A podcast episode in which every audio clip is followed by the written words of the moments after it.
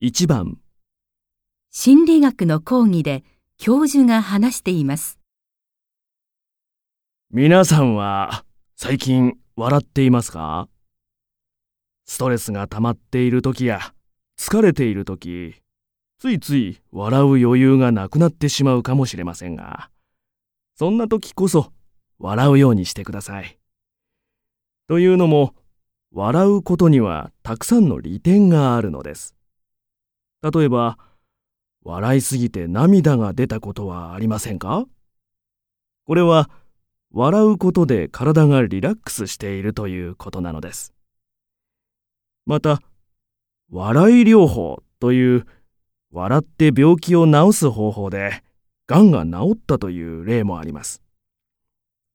他にも、いろんな研究結果があります。